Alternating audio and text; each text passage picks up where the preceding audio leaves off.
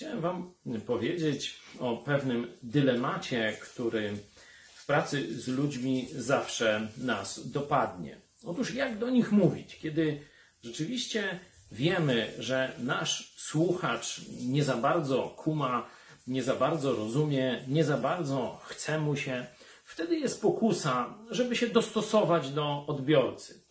Owszem, osiągniemy jakąś komunikację, pogadamy dowcipy, zrozumiemy się, tam jakieś pochlebstwa i tak dalej. Ale czy my zmienimy tych słuchaczy, jeśli będziemy zniżać się do ich poziomu i tylko próbu, próbu, prób, będziemy próbować nawiązać z nimi kontakt? Tutaj list do Hebrajczyków się kłania. Jego autor wie, że ma do czynienia z tępakami, nawet używa takiego ostrego słowa. Proszę, zacytuję.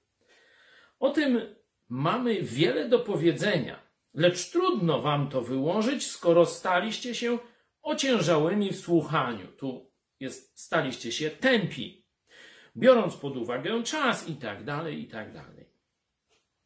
Zobaczcie, apostoł Paweł, przepraszam, nie jest do końca pewne, kto napisał ten list, ale autor wie, z kim ma do czynienia.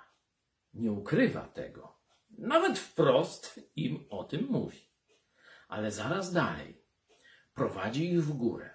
Tak, tam gdzie trzeba, zniży się do ich poziomu i wróci do początków nauki chrześcijańskiej.